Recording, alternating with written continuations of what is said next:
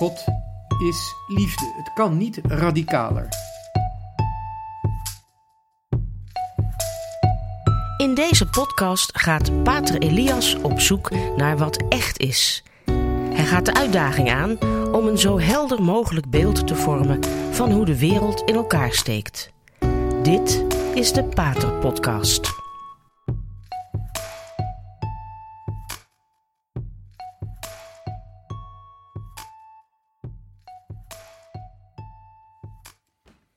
Het is misschien wel nuttig, en ik denk eigenlijk ook dat het zeer nodig is, om nog even door te gaan op waar ik het de vorige keer over heb gehad.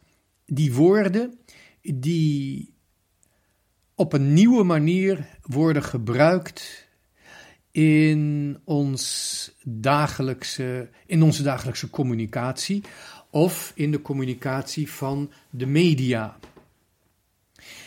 Dat zijn woorden die ofwel oud zijn en een nieuwe betekenis krijgen, of woorden die helemaal nieuw worden uitgevonden. En we zien dat gebeuren zowel binnen het gebied van het geloof, binnen de kerk, en binnen de wereldse, wereldlijke media, die niets direct met het geloof te maken hebben, maar wel met de politieke uh, machtsverhoudingen in deze wereld. Nieuwe woorden of oude woorden, maar in ieder geval woorden die ofwel hun betekenis hebben verloren, of op een kunstmatige manier een nieuwe betekenis krijgen. Het meest onopvallend is dat ongetwijfeld gebeurt met het woord liefde. Liefde is eigenlijk een van die woorden in het geloof die radicaliteit uitdrukken. God is liefde. Het kan niet radicaler. En de liefde is ook de laatste argumentatie voor de daden die we verrichten. Dat wil zeggen, als het gaat om radicale daden, de liefde is de ultieme motivatie van de offers die we brengen. Offers waarmee we definitief onze identiteit bevestigen, ook al is dat in het geval van het martelaarschap een identiteit die de anderen nog niet kunnen zien, maar God wel. Een identiteit die ook in de hemel wordt gezien. De martelaren van ons christelijk geloof hebben uit liefde voor de medemens. En uit liefde voor God, die waarheid is, hebben ze hun leven gegeven. En daarmee definitief bevestigd en verankerd in hun eigen ziel wie zij zijn. Wie zij zijn geworden. Ook al is dat voor de mensen die achterblijven in de wereld, die niet zijn gedood, die niet hoefde te sterven, ook al is het voor al die achterblijvers nog niet helemaal zichtbaar. Het is wel zichtbaar in het licht van Gods heerlijkheid. Die nieuwe identiteit die de martelaren hebben verkregen in hun offer. Liefde is dus een begrip dat voor ons van cruciaal belang is voor ons gelovigen. Maar het is dus ook een term die het meest het risico loopt om vervalst te worden. Niet alleen doordat het voor ons een goddelijke uh, betekenis heeft. Liefde is de enige definitie in de Heilige Schrift van God. God is liefde. Andere benoemingen en benamingen van God in de Bijbel betreffen eigenlijk eigenschappen van God. God is de schepper van hemel en aarde. God is de vader van uh, Abraham, uh, Isaac en um, Jacob, de aartsvaders. Als God wordt gevraagd, wie, wat is uw naam, wie bent u? Dat wordt gevraagd door Mozes, dan zegt God, ik ben de zijnde. En wij als mensen die maar een gebrekkig verstand hebben, die dus ook niet zo snel nadenken over het zijn zelf. Voor ons mensen is het, laat ik het zo zeggen, duurt een leven lang voordat je werkelijk die betekenis begint te doorzien van dat woord. Ik ben de zijnde. Maar het betekent ook dat de definitie die God van zichzelf geeft voor ons nog niet begrijpelijk is. Dat zullen we in de hemel zien. En het eigenlijk het enige houvast wat we hebben is, terwijl ik ben de zijnde aan het begin staat van, ik zou zeggen, het rationele deel van de openbaring, de wet namelijk. Aan het eind van de openbaring zien we die definitie van Johannes: God is liefde. En ook al kunnen we daar verstandelijk niet zoveel, maar praktisch kunnen we wel heel veel. Want het betekent dat de liefde een mysterie is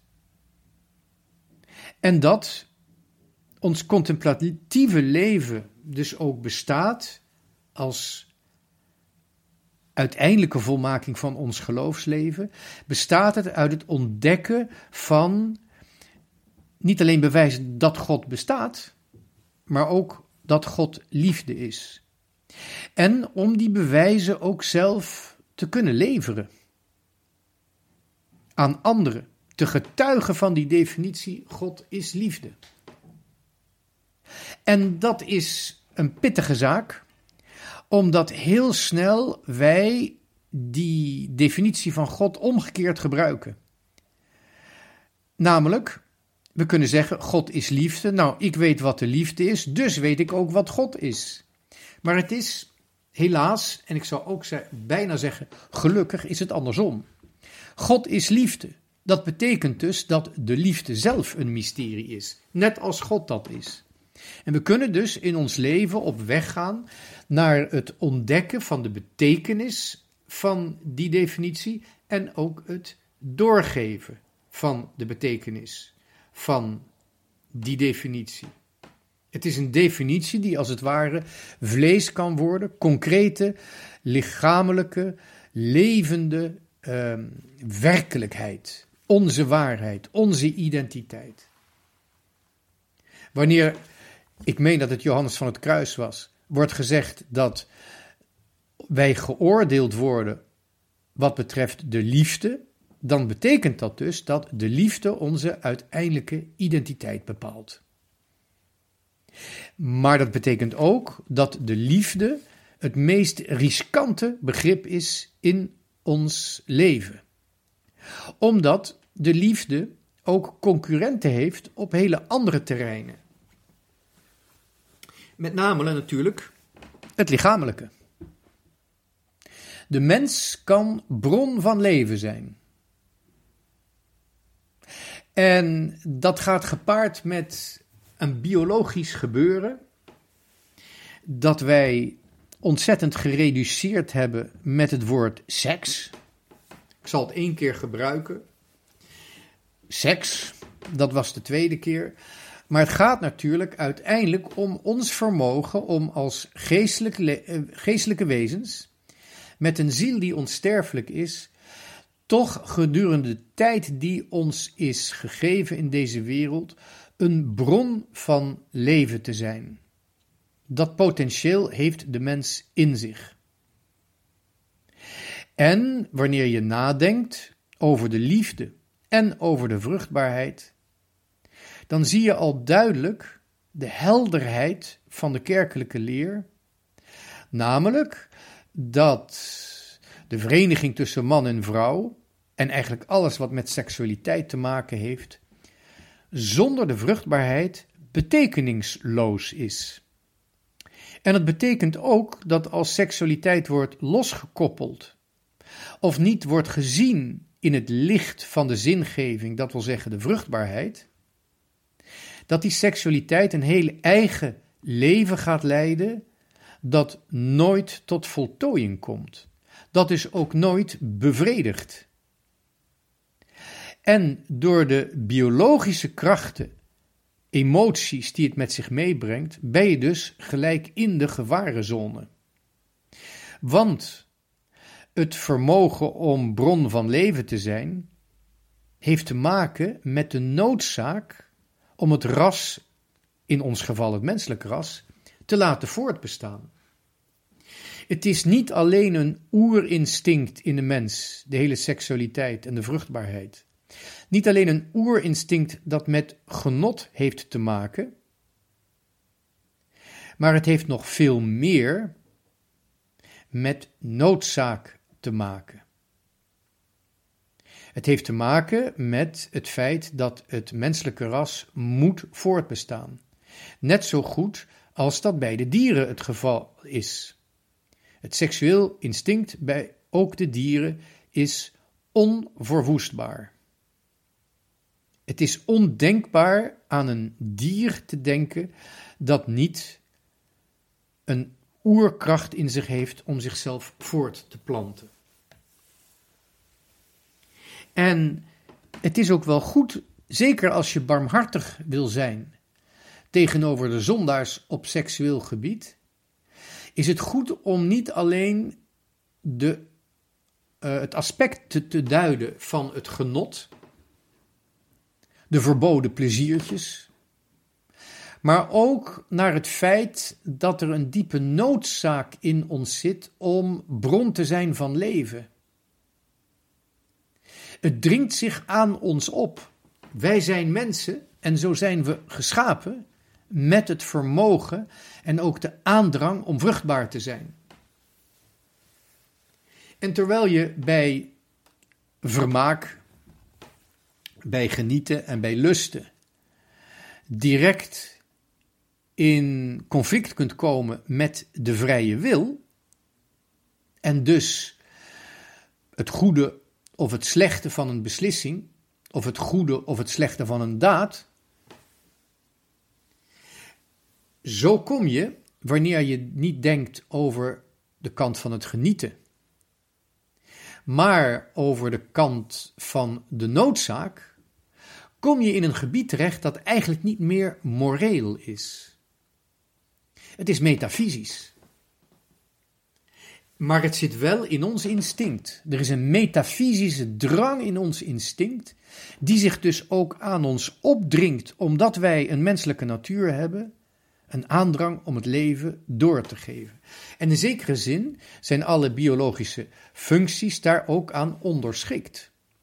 En dat betekent dat de kleine zonden wat betreft genot, dat die kunnen uitgroeien tot een metafysische, metafysische noodzaak in ons leven, waar we geen beheersing meer over hebben. Een kleine zonde kan een verslaving worden, waarin eigenlijk niet meer zichtbaar is wat nou de oorspronkelijke zonde is geweest. Ons gevoelsleven kan zo'n chaos worden dat je de uiteindelijke schuldvraag nauwelijks meer kunt stellen.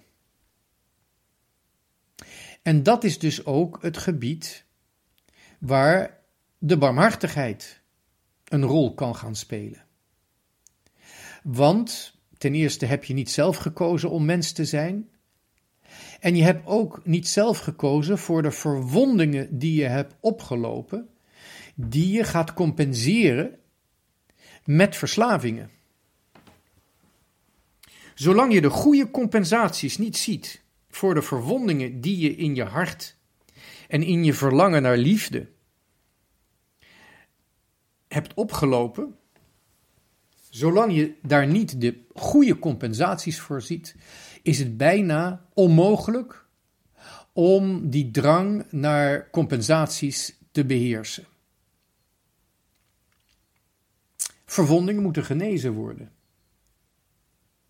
En daarvoor is ook vergeving nodig. Omdat het een chaos is. Het is onafscheidelijk geworden, juist bij verslavingen. En daarin zie je hoe in onze wereld van vandaag de liefde en ook als woorden als romantisch volledig een andere betekenis hebben gekregen. En ook vaak een tegennatuurlijke betekenis. Het was heel juist toen de paus de uitspraak deed dat eigenlijk alle seks buiten het huwelijk een zonde is. Dat die tekst werd afgebroken door onze nationale, door uw belastingbetaal, uh, door uw belastingbetaalde NPO, dat die zin werd afgeknipt om de paus iets anders te laten zeggen, dat is hun probleem. Dat is hun zaak. Maar dit zei de paus. En dat is in zekere zin ook wat wij moeten hanteren als we wijzen op zonden die met seksualiteit te maken hebben. Seksualiteit is voor het huwelijk. En alles wat daar buiten staat, gaat eigenlijk in tegen de natuur, ook al is het niet de natuur in lichamelijke zin, maar het gaat in ieder geval in tegen de natuur van onze ziel. Onze menselijke ziel heeft ook een natuur. Geen paniek in de tent. Zonde is er om vergeven te worden. En zo gauw je door dat door hebt, kun je die vergeving ook gaan vragen en dus krijgen. Want ook dat is noodzakelijk. Binnen onze kerk, zo gauw iemand oprecht om vergeving vraagt, dan is de priester genoodzaakt. Hij moet dat doen. Het is zijn plicht, niet zijn recht. Hij moet de absolutie geven. Wanneer de biecht klopt, wanneer de zondaar zich bekeert, is dat verder niet in vragen. Vergeving moet er komen. En zo is het woord liefde eigenlijk het belangrijkste woord dat in onze moderne cultuur van betekenis is veranderd. En dat kon gebeuren omdat God niet alleen een mysterieuze liefde was, maar omdat het is omgedraaid. Omdat liefde eigenlijk een God zelf was, waardoor we de enige echte zijnde God niet meer nodig hadden. En je ziet wat de gevolgen daarvan zijn. De mensen, onze cultuur, zit vast in een obsessie met lichamelijkheid en met seksualiteit, die nog eens verergerd wordt door de commerciële reclame, die de psychologische visie op de seksualiteit misbruikt om ons rotzooi te verkopen die we niet nodig hebben. Juist dat aspect van het moeten, dat bij de seksualiteit zo'n belangrijke rol speelt, dat moeten, dat wordt gebruikt in de reclame alleen op een hele geperverteerde manier. Om iemand te zijn moet je dit kopen. Om een identiteit te bevestigen moet je ieder jaar op een ander strand met andere palmbomen op een andere plek van de tropische wereld vakantie vieren, selfies maken, foto's maken, sterke verhalen terugkomen over feesten en dan ben je iemand. Dat is die all-inclusive happiness, de alles-inclusieve geluksboodschap die de reclame verspreidt. En het eindigt ermee dat liefde eigenlijk alleen maar liefde voor jezelf betekent. Je moet identiteit helemaal zelf gaan bepalen en de anderen moeten daaraan meedoen. Terwijl vaak, als je kijkt naar de obsessieve manier waarop wij daaraan meedoen, of mee moeten doen, gedwongen worden om daaraan mee te doen, zie je dat die narcissistische zelfliefde eigenlijk een compensatie is voor iets wat veel dieper zit, namelijk zelfhaat en zelfveroordeling. Wat dat betreft zitten we door die vervalsing van het woord liefde in een vangnet. In een vangnet met waar het bijna onmogelijk is om weer uit te komen. Tenzij je God erkent, tenzij je oorsprong erkent en tenzij je begrijpt dat liefde te maken heeft met offers en je gaat nadenken over wat zijn nou de meest betekenisvolle offers die je kan gaan brengen. Je ziet als het ware als reactie bij die jongere generatie, en ik moet zeggen, ik vind het eigenlijk alleen maar hoopgevend. Bij de jongere generatie zie je een zoektocht naar wat echt radicaal is. Naar wat op een authentieke manier radicaal is, op een vruchtbare manier. Dat zoeken is er. Je ziet ook dat de jongeren die vandaag op school zitten vaak weglopen voor iedereen die ze wil binnenhouden in dat inclusieve, materialistische, consumeristische geluk. Maar er wordt nog weinig aangeboden. Behalve dan misschien in strenge kloosters, de traditionele Tridentijnse mis of bij pro-life bewegingen. En dan heb ik het dus over de christelijke, het christelijk aanbod. Het is niet groot, maar het is er wel. En je ziet dat langzamerhand het tij aan het keren is. Terwijl de Oekraïners zich verdedigen tegenover een agressieve aanval, een agressieve aanval die erop uit is om te escaleren totdat de Oekraïne zich gewonnen geeft, en dat zal overigens niet gebeuren. Op dezelfde manier zie je bij ons ook een generatie opkomen die langzamerhand weer zijn lot in eigen handen wil nemen. En die niet zijn identiteit laat bepalen door behoeftebevrediging zoals die in de reclame wordt aangeboden. Het zijn geen grote aantallen, het gaat heel schuchter, stapje voor stapje, maar het gebeurt wel.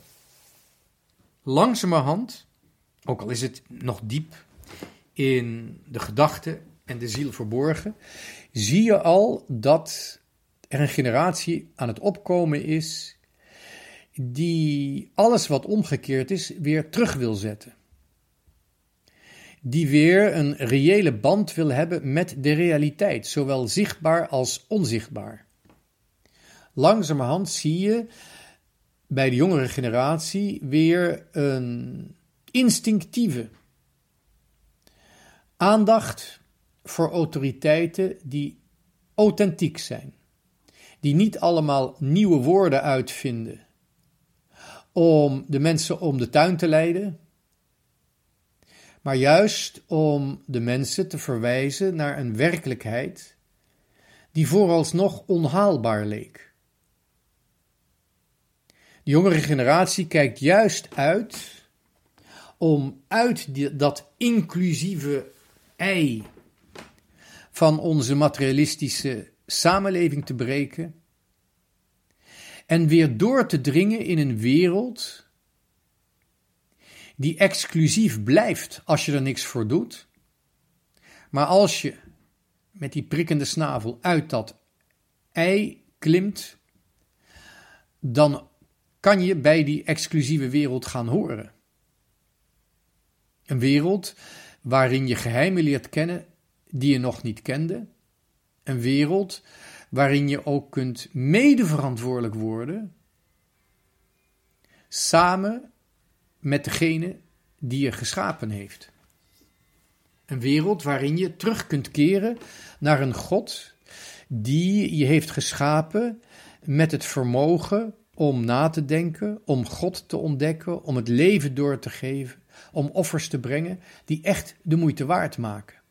Want uiteindelijk krijgt liefde pas betekenis, vind je terug wat liefde is, als je probeert te ontdekken welke liefde sterker dan de dood is. Welke liefde is zo krachtig dat ze een verrijzenis uit de doden tot stand kan brengen. Als je dat zoekt, kom je ongetwijfeld uit bij Christus zelf. En uiteindelijk, als je kijkt naar anderen die gezocht hebben, kom je uit bij de kerk van Christus. Bedankt voor het luisteren. Tot de volgende keer.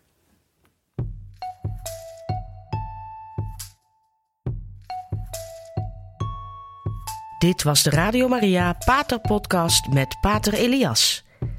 Deze podcast is online terug te luisteren via de website van Radio Maria en andere podcastplatforms.